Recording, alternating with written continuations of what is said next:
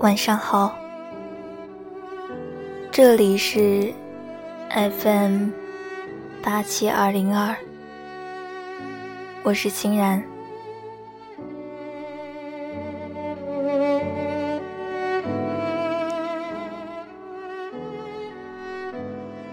局外人，昨天我的母亲死了。也可能是前天，养老院给我发来这样一封电报：令堂辞别人士，葬礼定于明日举行，请节哀。他没有告诉我母亲去世的具体时间。养老院位于马朗格，离阿尔及尔很近。大约只有八十公里的路程。明天我将乘公交汽车赶到那里，参加完母亲的葬礼之后就回来。为此，我请求老板给我两天假期。他知道我请假的原因，也明白他根本就无法拒绝我，但是能看得出来。他并不愿意准我的假。看到他脸上的表情后，我说：“请您原谅，我也不想请假，可是我不得不这么做。”他对我不屑一顾。我觉得，我跟他说这句话，纯属多余。他倒应该来安慰我才对。不过，我非常清楚，当他后天看到我来上班时带着笑，他会那样做的，好像现在我的妈妈活得好好的，等举行完葬礼、入葬之后，悼念才正式开始似的。下午两点，我像平时那样。在塞莱斯特的饭店里吃过饭之后，就坐上了公交汽车。他们都很同情我的不幸遭遇。塞莱斯特说：“对于个人来说，妈妈只有一个。”我离开时，他一直把我送到大门口，他做的十分周到，但我却感觉到特别烦。因为我还有事儿要做呢。艾尼玛埃尔的伯父几个月前刚刚过世，他家里有丧事臂章，还有那黑色的领带，所以我要到他家走一趟。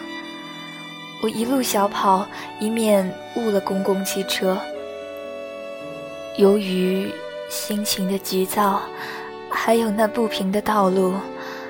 导致这汽车来回颠簸，我感觉到有些头疼，我又昏昏沉沉的睡了过去。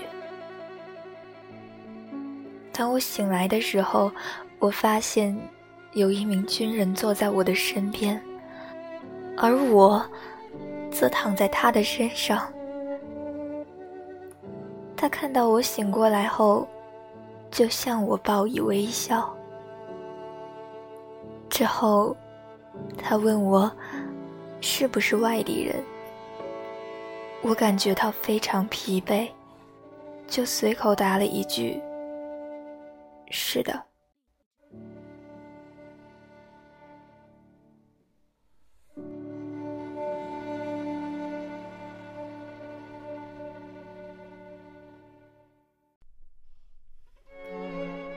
乘车到达村子之后。我徒步走了两公里，才赶到养老院。我想见到妈妈的心情十分迫切，可是门房却禁止我立即去见妈妈。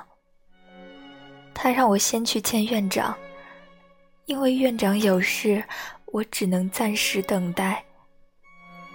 等了一段时间之后，院长忙完了他的工作，让我到他的办公室里去见他。院长的个子不高，已经很老了。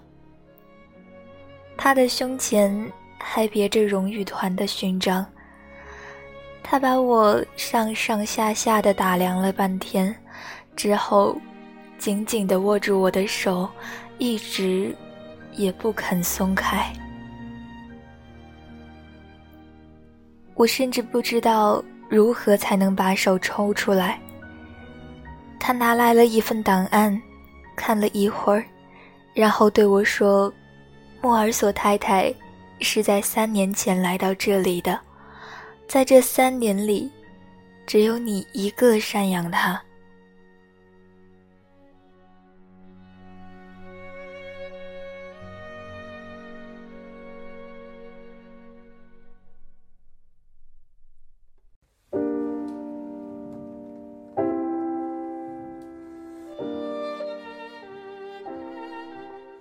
我觉得他这话的弦外之音，是在责备我没有多来陪陪妈妈。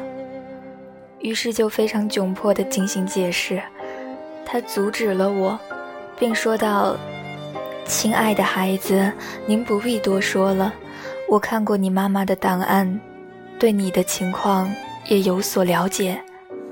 你妈妈需要别人照顾，而你的薪水非常微薄。”根本无法承担起他的生活费用，对他而言，这里会更好一些。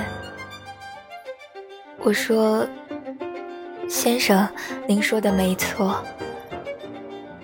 他继续说道：“在这里有很多与他年龄差不多的人，他在这里不会觉得孤单的。他们有说不完的话。”您还很年轻，如果让您一直陪在他身边，我觉得他会非常无聊。院长说的很对，妈妈在没有去养老院之前，一句话都不跟我说，只是不停地用眼睛看着我。刚刚来到养老院的时候，她因为不适应这里的环境，所以经常以泪洗面。几个月后。如果要接他回家，他同样会因为不适应外面的环境而痛哭流涕。我觉得他在这里很开心，所以从去年以来就很少来看他。我不来看他，还有一个非常重要的原因，那就是我只能在星期天赶来，买车票、等车、坐车来回奔波，把我折腾得疲惫不堪。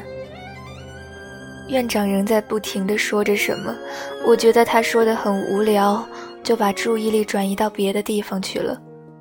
最后，他跟我说：“你已经很久没有见过你的妈妈了，我想你应该想再看看她吧。”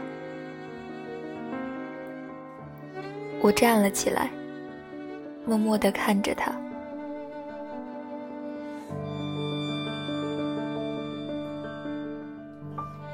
他带着我离开了他的办公室，他一边走一边对我说：“我们这里有很多老人，为了不让他们受到刺激，我们把你的妈妈放到了院子里的小停尸房去了。每次发生这样的事情，其他人就会乱上两三天，因此，我们的服务人员在为他们提供服务的时候受到了非常大的影响。”我们继续往前走，来到了一个院子，很多老人聚集在一起，你一言我一语的闲聊。当他们看到我们的时候，他们全都沉默着，好像一下子不会说话了似的。而当我们离开之后，他们又闲聊起来。院长。带着我到了一座小房子的前面，然后对我说：“我就不陪您进去了，摩尔索先生，过会儿您来我的办公室找我吧，我在那里等着您。明天上午举行下葬仪式，我们让您今天就来，是想让您为您的妈妈守灵。还有一点需要向您说一下。”我听院里的其他人说，您妈妈想要按照宗教仪式安葬，我已经为此做好了全部准备。不过，我还是觉得很有必要告诉您，我对他的安排表示感谢。不过，有一件事儿让我觉得很奇怪。